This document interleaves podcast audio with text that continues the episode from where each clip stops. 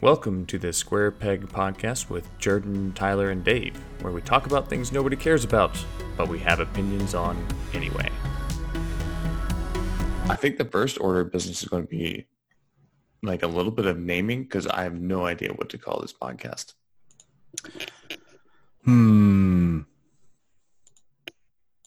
Beer side chats. Oh, I kind of like that. I don't have a beer, though.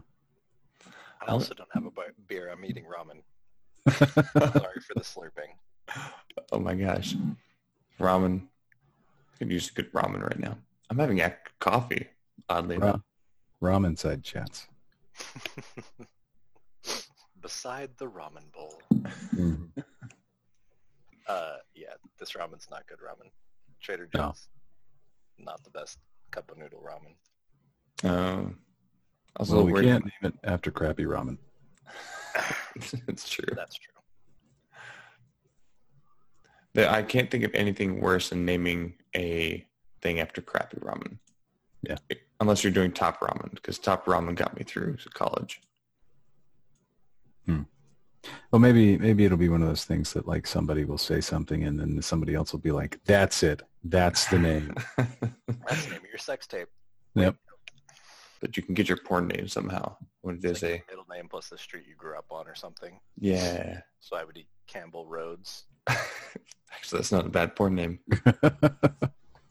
Yeah, exactly. Yeah. That's why my career is so successful. Mine would be Mansfield Drive. Wait, what? Your middle name is Mansfield and you grew up on Drive? Well, no, we've Bennett Drive, but it doesn't make sense to go Mansfield Bennett. Like that. That's how you're supposed to do it. Yeah, Mansfield Bennett definitely sounds like a porn star. Yeah, mine would be Austin Jennifer, so I don't think that works. Unless it's some sort of transgender type of film. Well, let's go ahead and get started. What games are you guys playing right now? I'm playing all of jack shit. That sucks. Terrible answer. I know. I was thinking about it. I was like, I really haven't played anything in the past couple of weeks. That's not true. We have a tournament going on. We're playing Duck Game at work. Duck Game. Yeah. What a fantastic little indie game. I love Duck Game.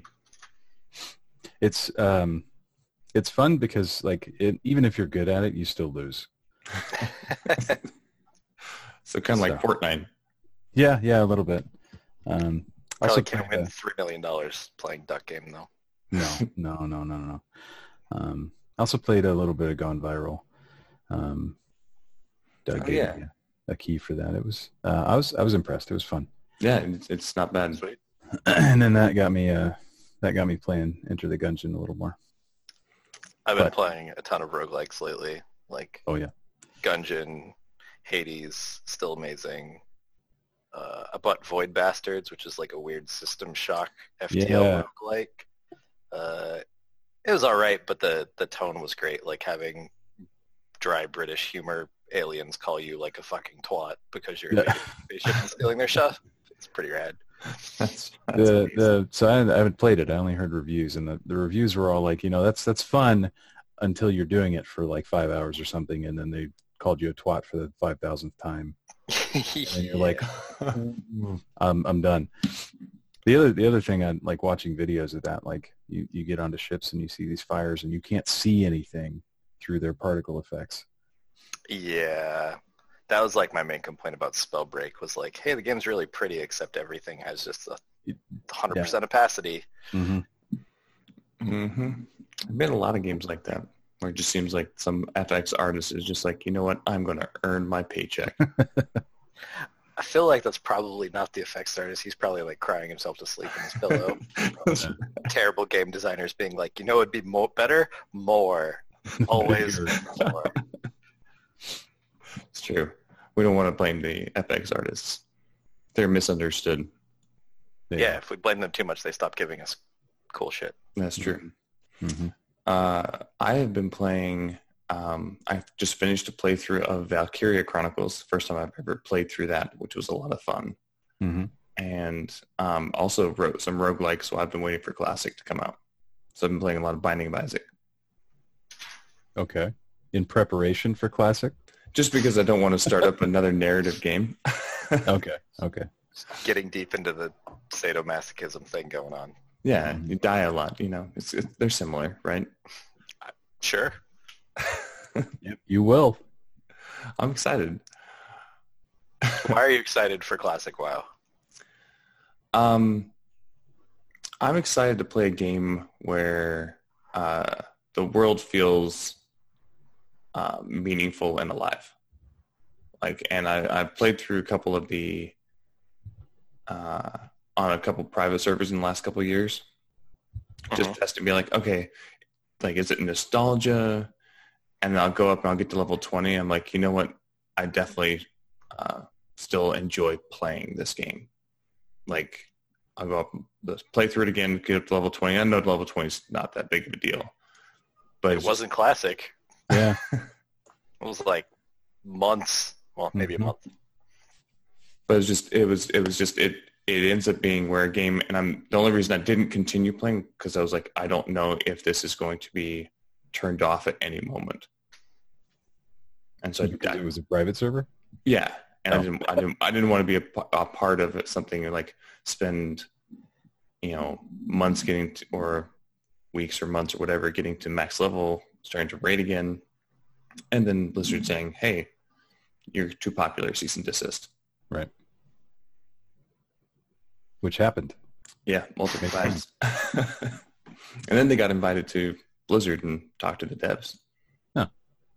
Good for them. I think Nostalgic got that, the devs there. It was like, I think, sounds like a thing. A couple of years ago, they got invited, and then like the end was, everyone was like, well, what did they say? Did they say they're bringing Classic back or Vanilla back? And the guys were like, no, they said they were not bringing Vanilla back. They did. I think they literally came up like, we are no longer doing Nostalgic, but they said they're not bringing it back. And then a year and a half later, they're like, hey, we're bringing Classic back. So, typical. It's pretty much how everything works, right? Deflect and deny.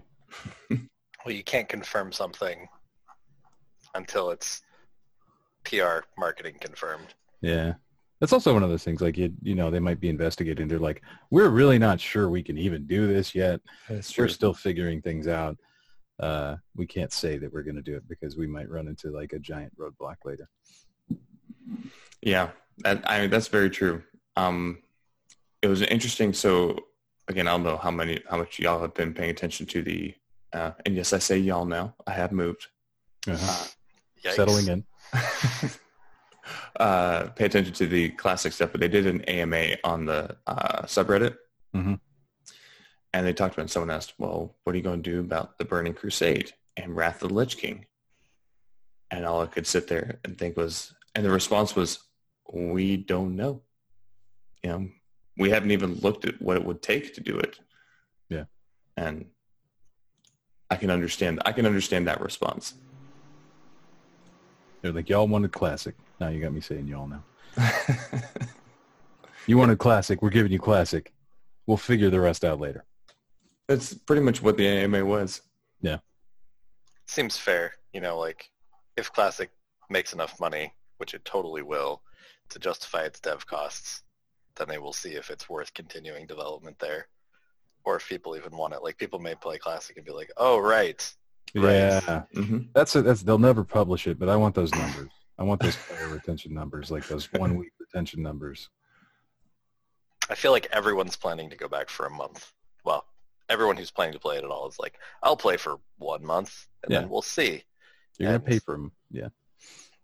I mean, that's my attitude, but I have the different attitude of, I'll play for a month and then see what changes they make, and do I agree with the direction kind of thing. Okay. I don't even know, like, are they making changes? Do they have, like, designers that are going to be taking that game in a different direction? Or is it just, like, a living, like, just curate the experience. Don't change it. Just curate it. Yeah. And that's the question is, are they going to follow through with just the curation?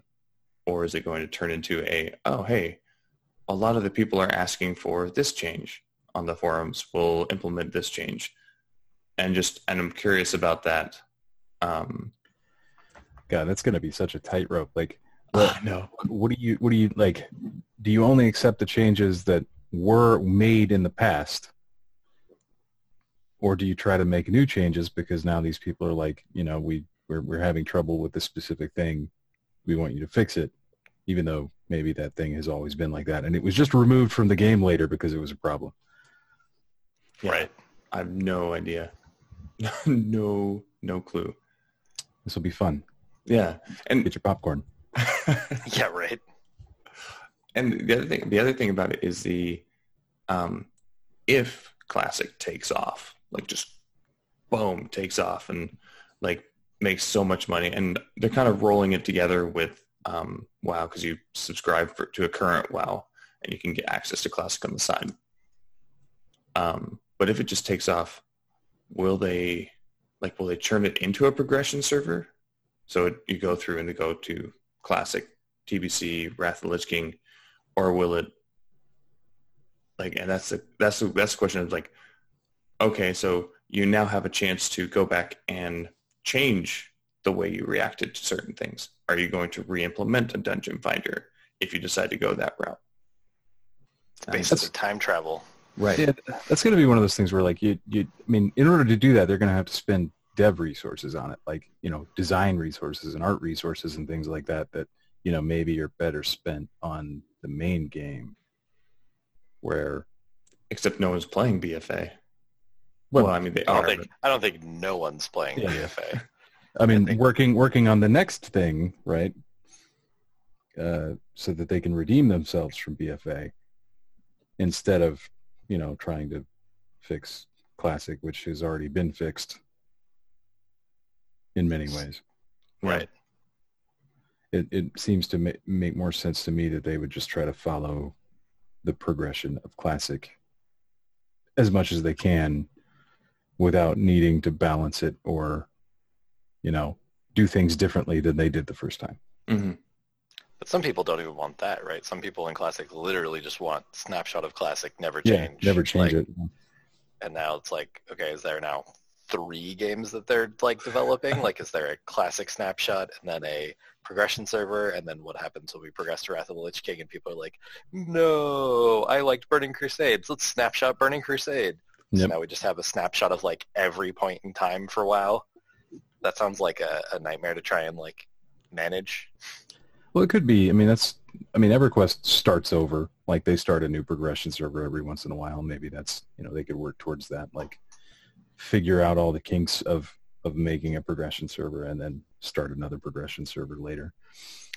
If they gamified that, kind of like WoW did it, where it was, or not WoW, yeah, EQ did it, where when you complete the content for an expansion, right, and you start the timer to unlocking the next expansion, that would be something I would be interested in playing, at least like some part of that cycle, right? That sounds like an awesome gamified progression experience. Yep.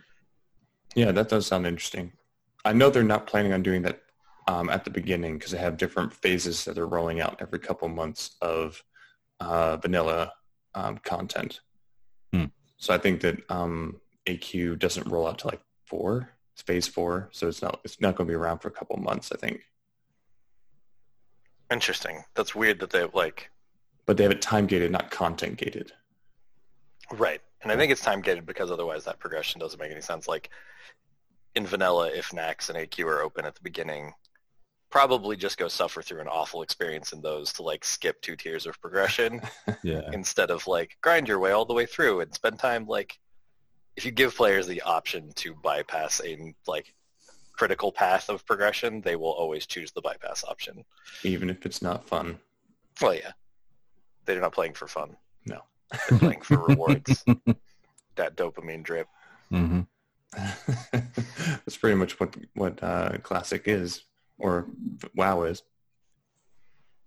Yeah, it's definitely some of what WoW has devolved into is a set of mini games with very specific reward structures. Kind of jumps into our next topic. Modern game development has turned into a shorter, designing around shorter gameplay sessions versus longer gameplay sessions. Sure, yeah. And I guess does Fortnite drop into that? I mean, I think Fortnite definitely drops, like, Fortnite is an iconic example of the value and desire for short session gameplay, like, with a younger player base that, I mean, could be derisively described as ADHD, but just has certain kinds of interests with a short attention span, realistically. They like it because even though they want to play for 15 hours straight, they want to do it in 5 to 10 minute increments. And then for me, old people with kids and responsibilities, it's much easier to block out 5 to 10 minutes of time than 45 minutes to 5 hours. Like, I wish I could raid in an MMO. That's not a thing I really have time for. Right.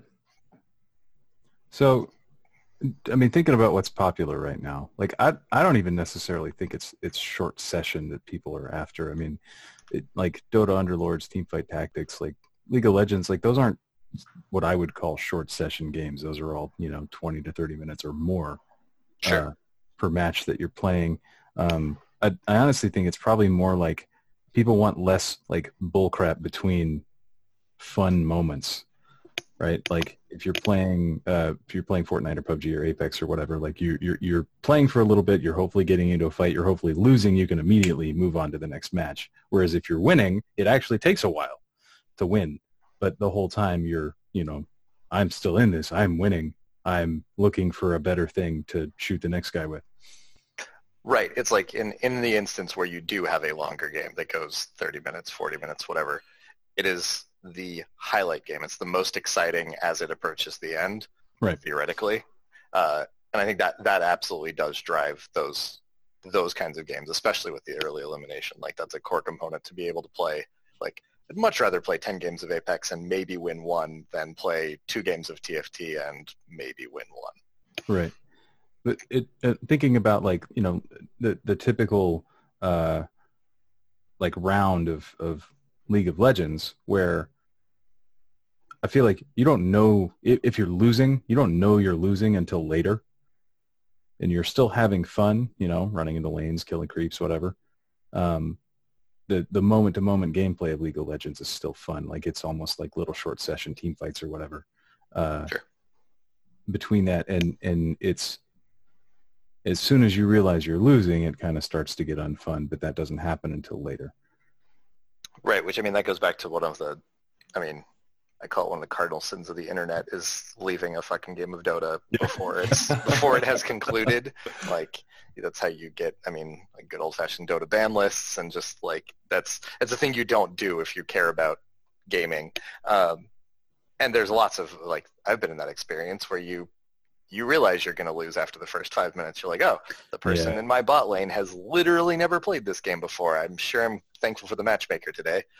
It was especially bad in Dota, like, the mod on Warcraft 3, because there was no matchmaking. It's just join the game. So yeah, that's definitely one of the, like, human loss aversion really doesn't like losing and really doesn't like to spend time on something is already lost. Yeah, that's true.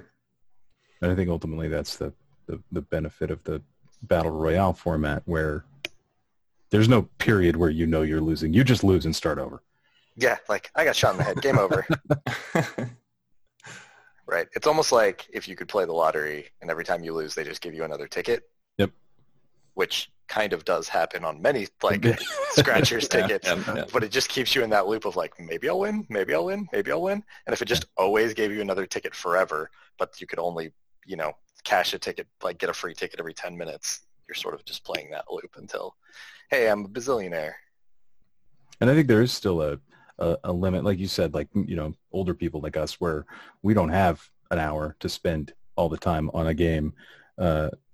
That's where shorter session games come into play. But I think a 20 to 30 minute game is fine. I can jump on and play a 20 to 30 minute game.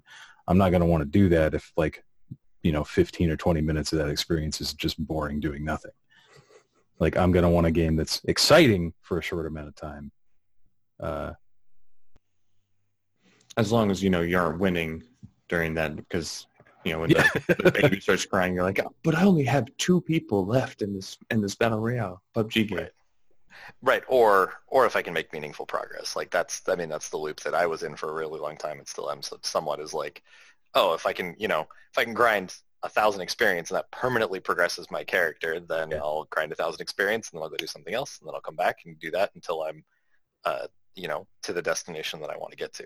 And that's what sort of makes things like MMOs or longer scale progression worthwhile.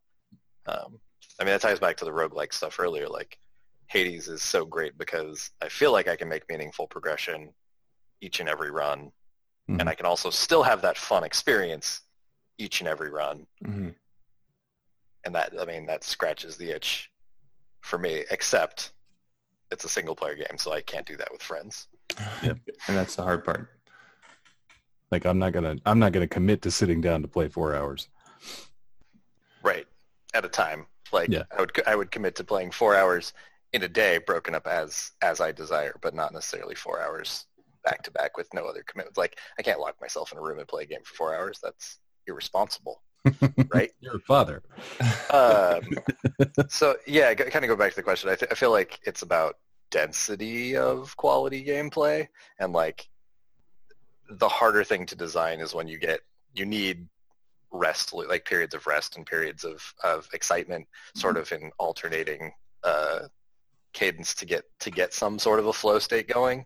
And the beauty of the shorter session games is it lets people opt into as much rest or as little rest as they actually want for their session. Like, you get a normal flow spike and then you out the player and they can go, hey, that was too much for me. I'm super pissed that I lost, or I'm too excited to win, like too hyped to go again. I need a minute to drink a beer, take a walk or whatever.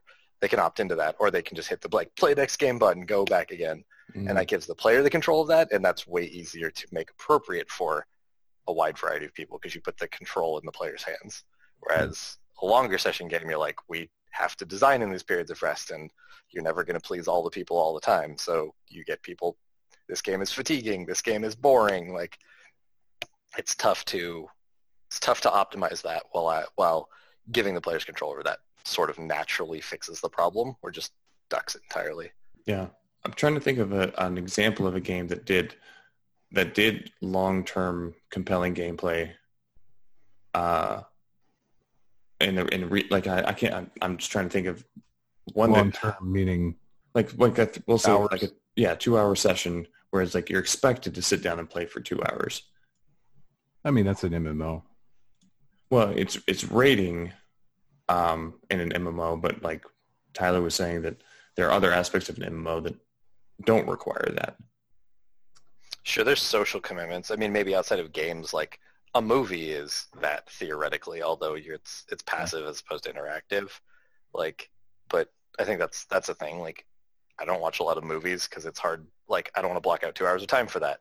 Yeah. I can do that, and I choose to when there's something that actually piques my interest. But it's not something that I'm like, I don't come home every day and just put a movie on and sit down and watch it. Like, it's not a habit forming thing. It's an opportunistic thing. No. Like, I guess MMOs would be the only one I can think of that would say, hey, we're expecting you, with a raid as an example, we're expecting you to block off, 4 hours to get this done, get up to this spot right here. Yeah, I mean, I feel like this is an advancement that was made like in the 80s, where they stopped asking you to play through without dying or pausing or anything. We graduated from arcade cabinets to like home computers and stuff. And then the rest of it is just social engagements. Like, if you want to play a multiplayer game, generally people don't want to pause a multiplayer game, especially a competitive multiplayer game, to be like, hold on, I was just about to dunk on you, but instead you hit the pause button, so I just have to sit here and wait until you're done peeing or whatever. When we weren't playing on over an internet at all, we were playing on like one computer or console or something like that. My brother would do that to me sometimes. Pause. Like, you're playing NBA Live like 99 or something, and it's like, your brother's a jerk. Yeah. We are all jerks. I might have done it to him too, so But that's the thing. When you're in the same room with somebody, you can just slap them or throw the controller at them, or I think I had somebody turn off a console on like, oh, hit the reset button accidentally. My bad. Like, that game's over. It's like, it's okay. Reset. Yep, that happened a lot. Are you still friends with these people? Rage quit things like playing Street Fighter or something, and like, oh my god, I hate losing. Turn it off. I had a friend in high school who snapped a Super Nintendo controller in half. I don't remember what game it was, but it was a intimidating moment. I was like, I don't even think I could do that if I tried. No, I thought Nokia designed those. Yeah, right. And I wanted to hear just y'all's take on the Epic Game Store. Good thing, bad thing, and how they are going about getting market share. Inevitable thing, I think. Inevitable meaning it was inevitable to happen, and Epic's just the first one. Yeah, somebody was going to have to do it. Steam needs competition. Right. Spend money, and you can't. You're not going to compete with them on features because they're 15 years ahead of you. You're not going to compete with them on game library because they're 15 years ahead of you. The only way you're going to pull people away is, consoles have been doing it for forever, right? Like that's their strategy. That's how they get people to buy Xboxes or PlayStations, by having exclusives. So the only way you're going to compete with Steam is by preventing games from releasing on Steam. Right. You have to have something to pull. And worked on me. They dropped a giant briefcase of money on Supergiant for Hades to go into early access on that store, and I was like, sign me up. This is Supergiant makes good games, and then there's Pyre, but absolutely I want to play a roguelike from Supergiant, and that's the first purchase I made. I think that's probably the first purchase many, many people made on the Epic Store, that or Fortnite. Yeah, yep. Probably Fortnite for most people.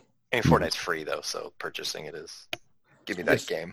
Technically, I own Fortnite then, because you have to have the Epic Game Store for Unreal Engine now, right? I had to do something with Epic Games. I think it's the same launcher now. Yeah. Yeah, if you're using the distributed binary or whatever it is. I think, honestly, I don't like their store. I don't like their client. I don't think it's very good. I think it's clunky. I think it's slow. I had trouble finding things. Yeah. There's not a whole lot of things to find, though. Doesn't all of that describe Steam as well, though, except for the not a lot of things to find, where Steam is the too many things to find problem? Well, Steam's store, they've kind of refined it. It at least, performs well on my computer. I still feel like Steam is using a browser from the 90s. You click on a thing, and it is a browser interface, and it's just hold on while we get that thing for you, because we couldn't cache it into memory because we didn't know you wanted to go there yet. So is the Epic Game Store. It's using an embedded browser too. So Steam has just figured out kinks there, and especially security loopholes and things that Epic has been hit with. Steam was hit by those, in 2011, 8 years ago or 10 years ago or whatever. So God, that's 8 years ago. Yeah. They've run into all the problems that Epic is going to run into, and have either solved them or, brushed them under the rug or whatever. Right. And they did it before social media was huge, huge. There's a lot of misinformation being passed around, the whole, Tencent owns part of 10% of Epic, and everyone's if I go into Epic Game Store, I'm giving up 10% my data to the Chinese government. I'm just okay, a little too much conspiracy theory going on here.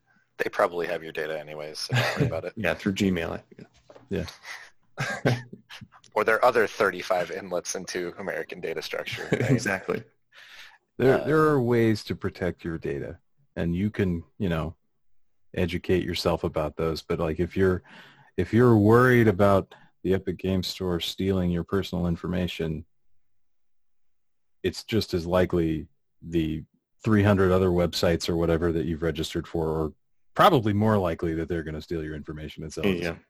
Do you think that there's a way that the and this kind of goes, I don't know if y'all looked at the Ooblets and versus Oddworld thing that happened. Ooblets was almost a month ago now, wasn't it? Or 3 weeks ago? Yeah, something like that. Yep.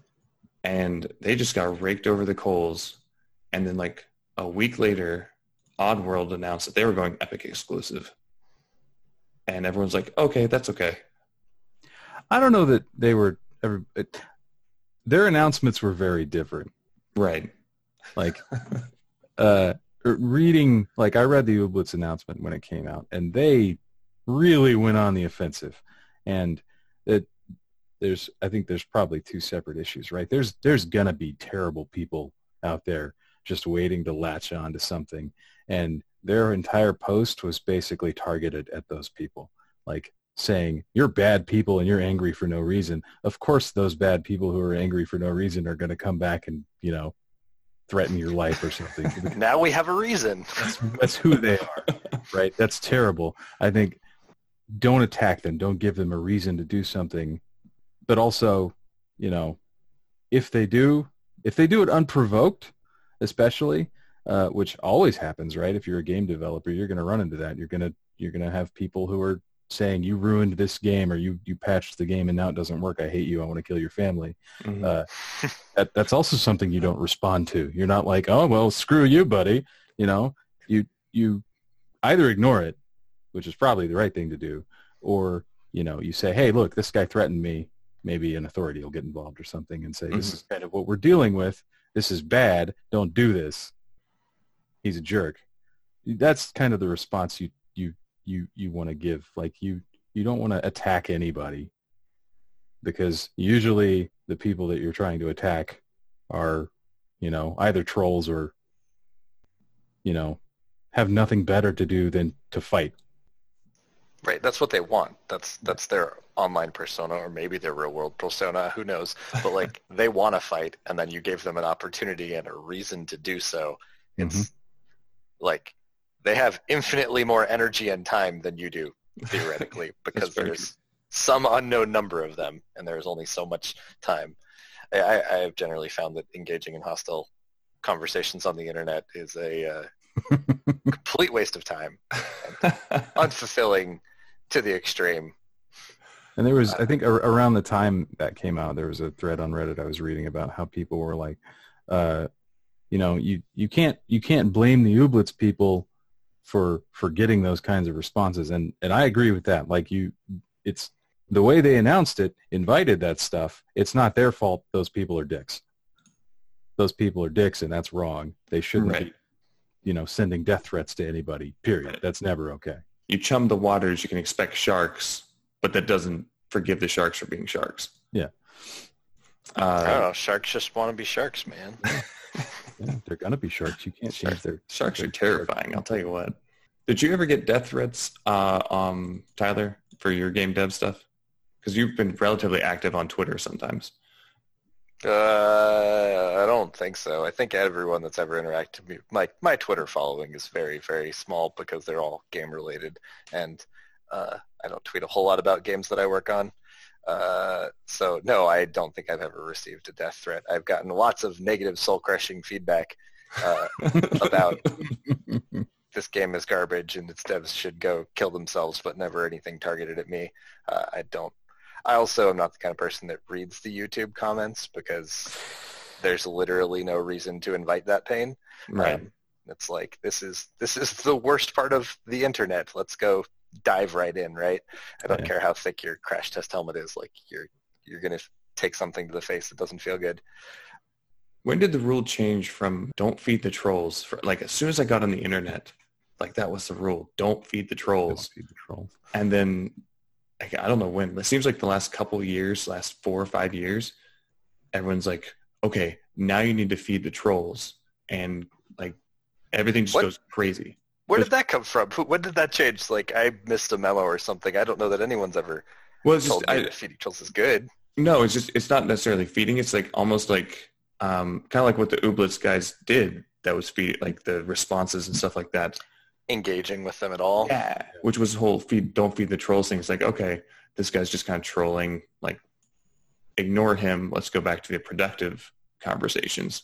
Maybe the trolls are just getting better at camouflage. I also, you know, attribute it to they're not seasoned developers by any means, right?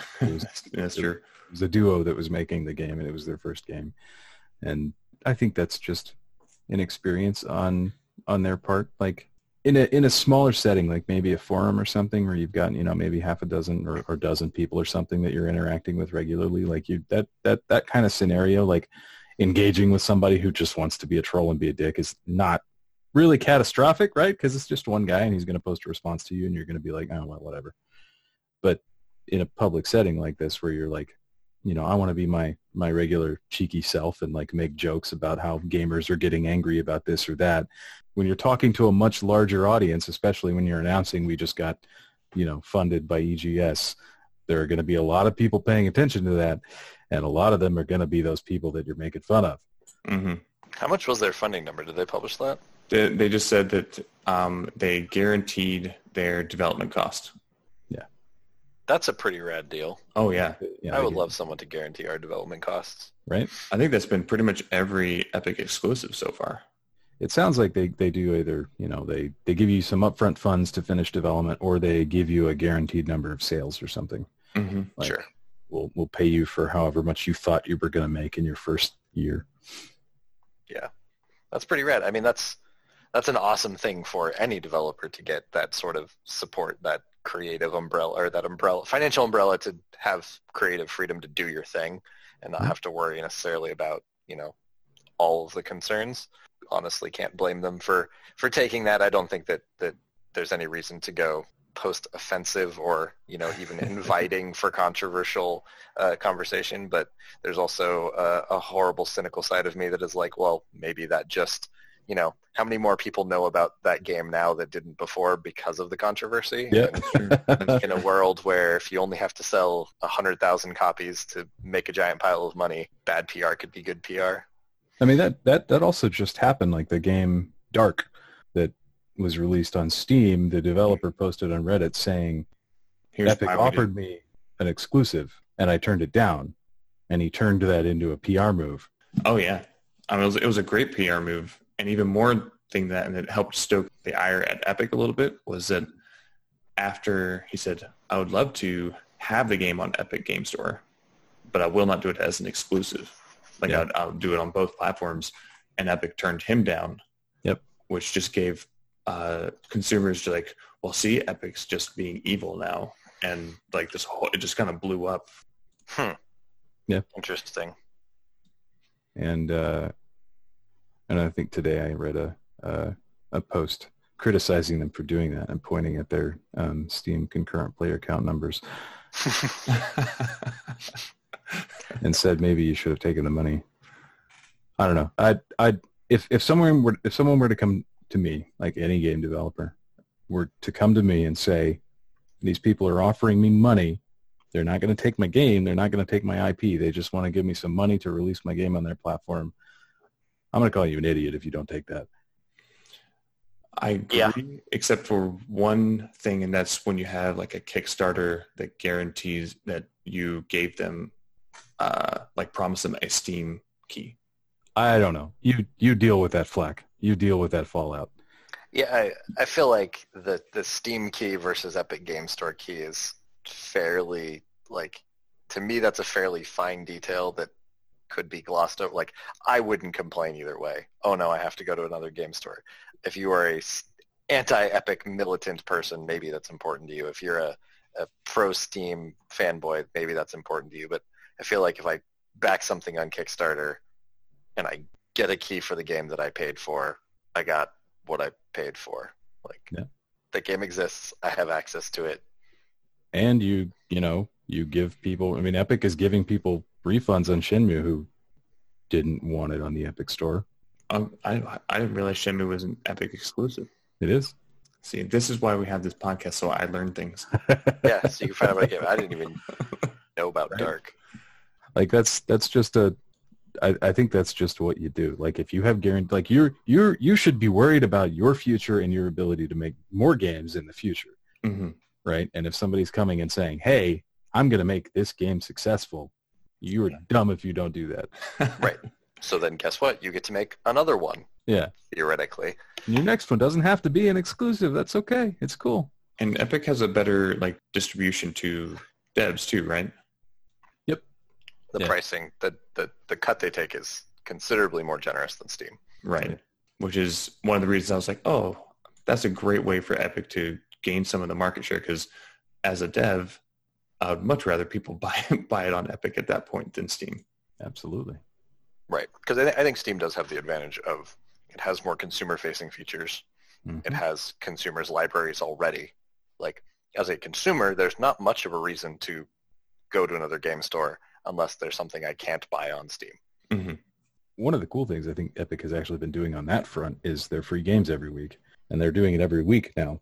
Yeah, I tried to get it. Mine, it was like a really interesting one this last week, and at 5:03 aired every time I tried to get it. Oh, no. I was like, oh no. It was two. It was the Eden game, which I think I'd already gotten free from, or not free, but from Humble Monthly on Steam. But now I have it in both places. And Hyper Light Drifter, which has been on my Steam wish list for a long time. Mm-hmm. And because it's a good game, it never goes on sale more than like 30% or whatever. Like, it has still relatively strong sales. And free. That's better than the $12 or $9.99 price point. I was like, I'll pay this much for it on Steam. Yeah. Yep.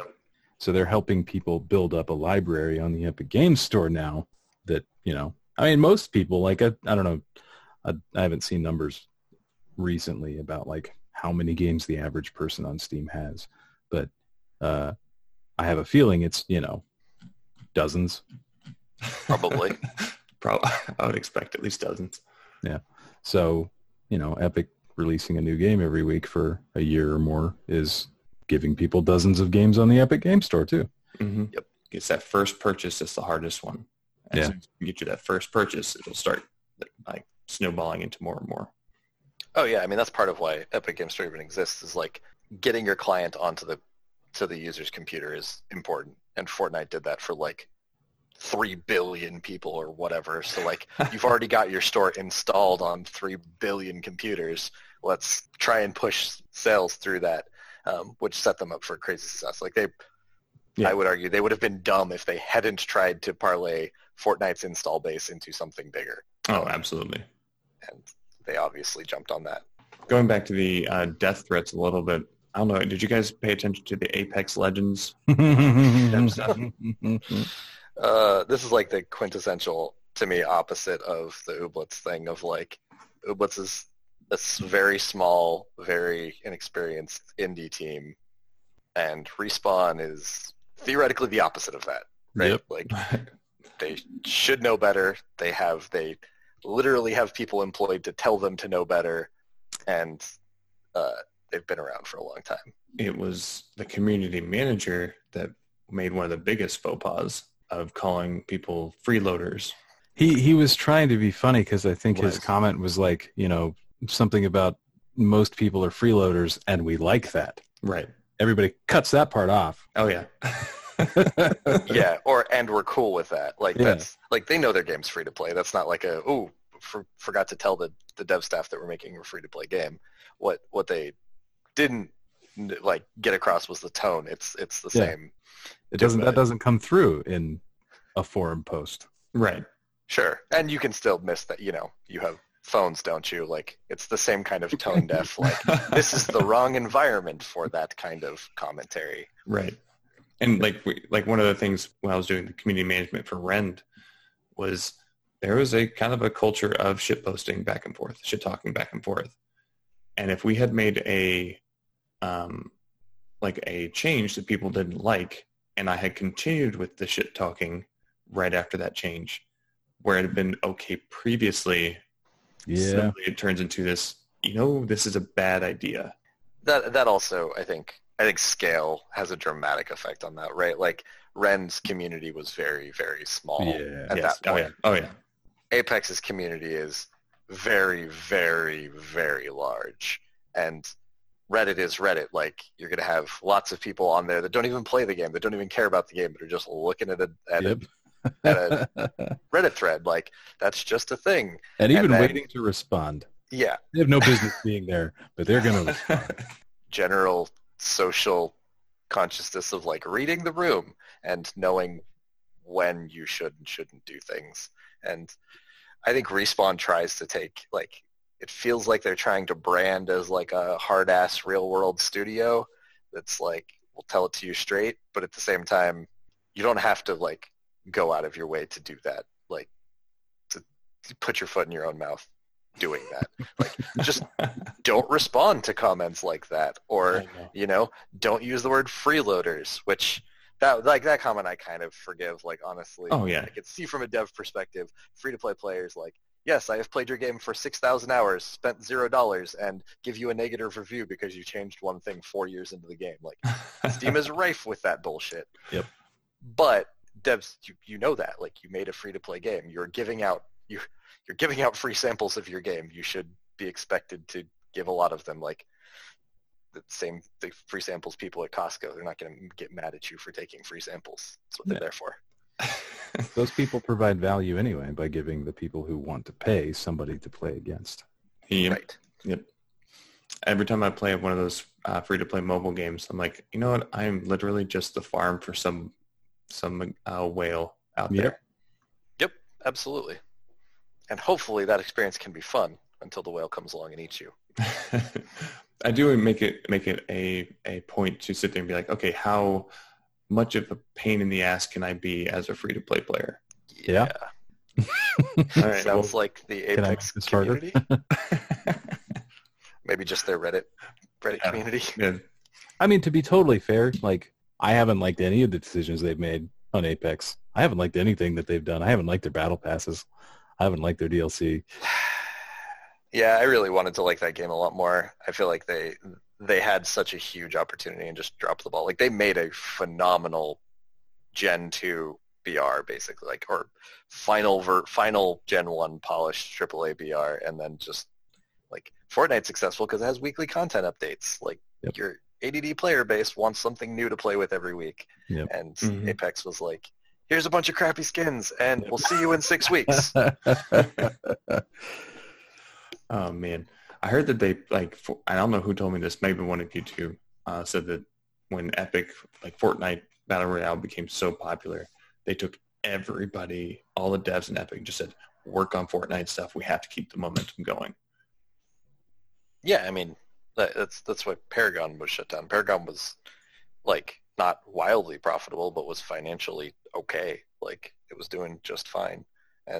But they have, like, a literal tsunami of cash like approaching their building. Like, why would you not send as many people out there to try and catch it as possible? Yeah, like, that's just that's a sane business decision. And we work in a creative industry where people, like, are going to be upset about, you know, oh, I really wanted to work on this project, or I cared a lot about what I was doing, but, like, at the end of the day, it's still a job. And if your boss says go rake in piles of money because you don't need to be doing art right now, like, yeah, you do that. Figure we'll end with the what games you're looking forward to, and you already know mine since we spent the first 10 minutes talking about classic WoW, which I will be playing pretty much nonstop as soon as I get back from Austin. So Gamescom is this week. Oh yeah, and there were two games that really stood out.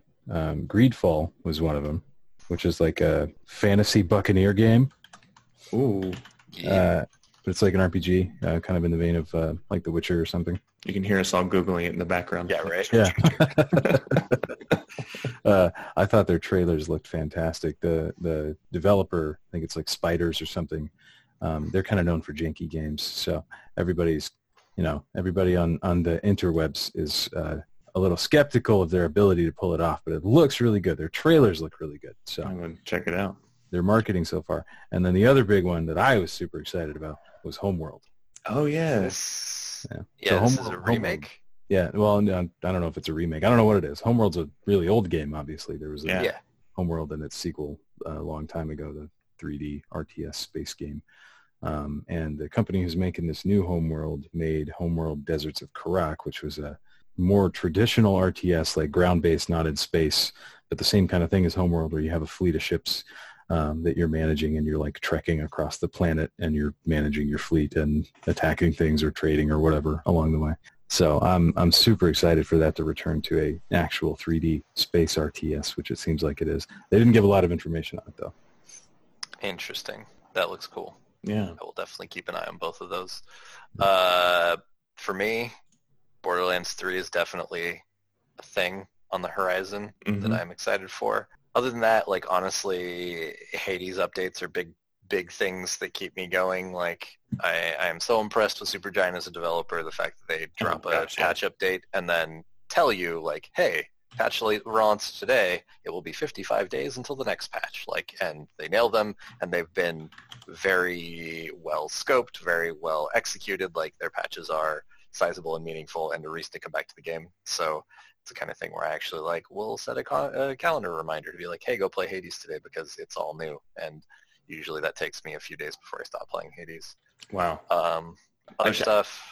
Just real quick, I can't say enough about how awesome Supergiant, like, when they came on with Bastion, like, just kind of exploded whenever that was, and just they have, like, I would say Pyre wasn't my favorite of their games, but I enjoy playing it, and it's one of the developers where I've been impressed with their consistency on their quality.